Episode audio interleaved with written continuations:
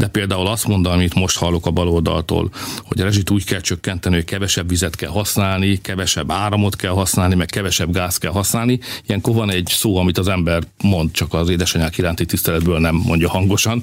Van egy gyakran előjövő magyarázkodás, amikor a Fidesz sikereiről esik szó, Persze már maga ez a siker is magyarázatra szorul, sikere a fél országot már eddig is ellopták, és most a másik felét is haza akarják vinni, miután kinézték maguknak. Sikerese egy kormánypárt, ahol közel egy millió nyugdíjasnak 140 ezer forint alatt van a havi nyugdíja. Sikeresnek mondhatjuk-e azt a kormányzást, ahol a tanárok sikítva menekülnek a pályájukról, olyan mostohák a feltételek? vagy feltétlenül kiválóra értékeljük-e annak a vezetésnek a teljesítményét, amelyik elkötelezte magát a szabad világgal szemben egy zsarnokkal, amelyik most éppen módszeresen gyilkolja a szomszédja a lakóit, de beszélhetnénk az inflációról, a rezsiről és így tovább, de legyünk tekintettel a műsoridőre is.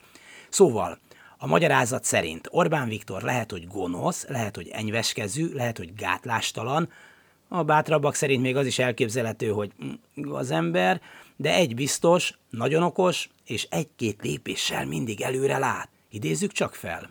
De például azt mondani, amit most hallok a baloldaltól, hogy a rezsit úgy kell csökkenteni, hogy kevesebb vizet kell használni, kevesebb áramot kell használni, meg kevesebb gáz kell használni. Ilyenkor van egy szó, amit az ember mond, csak az édesanyák iránti tiszteletből nem mondja hangosan. Hogy is van ezzel a borzalmas előrelátással? mindenhol megpróbálnak úgy visszavenni a fűtés vagy a gáz felhasználásból, a gáz, az elhasznált gáz mennyiségéből, hogy körülbelül ezt a 18 fokot tudják biztosítani.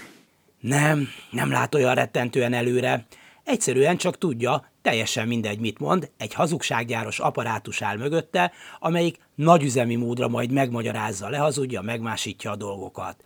És leginkább van közönség, amelyik imádja ezeket a hazugságokat, amelyik élhal azért, hogy átejtsék nap mint nap. Mert kétségtelen a kormányzati hazugsággyári iparosok szorgalmasan állítják elő nagy tételben a termékeiket, de azért a mai világban, aki egy icipicit is akar, tudna tájékozódni. De nem akar, jó neki így. Nem lusta, nem renyhe, és bizony még az a bizonyos Pista bácsi is, akit emlegetni szoktak, hogy szegény ugye csak az állami propagandaadókat tudja nézni és hallgatni, elég ügyesen megtalálja esténként a legjobb pornó oldalakat, még a meleg és állatos pornót is, ha éppen arra támad gusztusa. Ez valóban legyen az ő dolga, megjegyezve, hogy én szerintem a kormánypárti hazugságcunami élvezése nagyobb lelki eltévejedés, mint az előbb említettek. Szóval Orbán nem bölcs, nem különösebben előrelátó, lehet, hogy fél is kicsit tőle, hogy megnő az orra a sok hazugságtól, de mit tehet? A népe szereti ezt, s a népért tűzön vízen át. 8 milliárdért plusz áfa filmet is készít egy igazmondásos barátunk erről. Jó, olyan, hogy nép nincs, szerencsére elég sokan akadnak, akik körülbelül látják a valóságot, már amennyire az látni engedi magát, mert azért csalfa és szeret rejtőzködni. De ezzel együtt akad egy erős többség, amelyiknek a gyűlölködés szabadsága sokat megér. Megéri a fél éves várólistát, a fülorgégészeti vizsgálatra, a hétfőn szerdán pénteken elérhető szülészetet, az egekbe emelkedő rezsiárakat és a széteső oktatást is.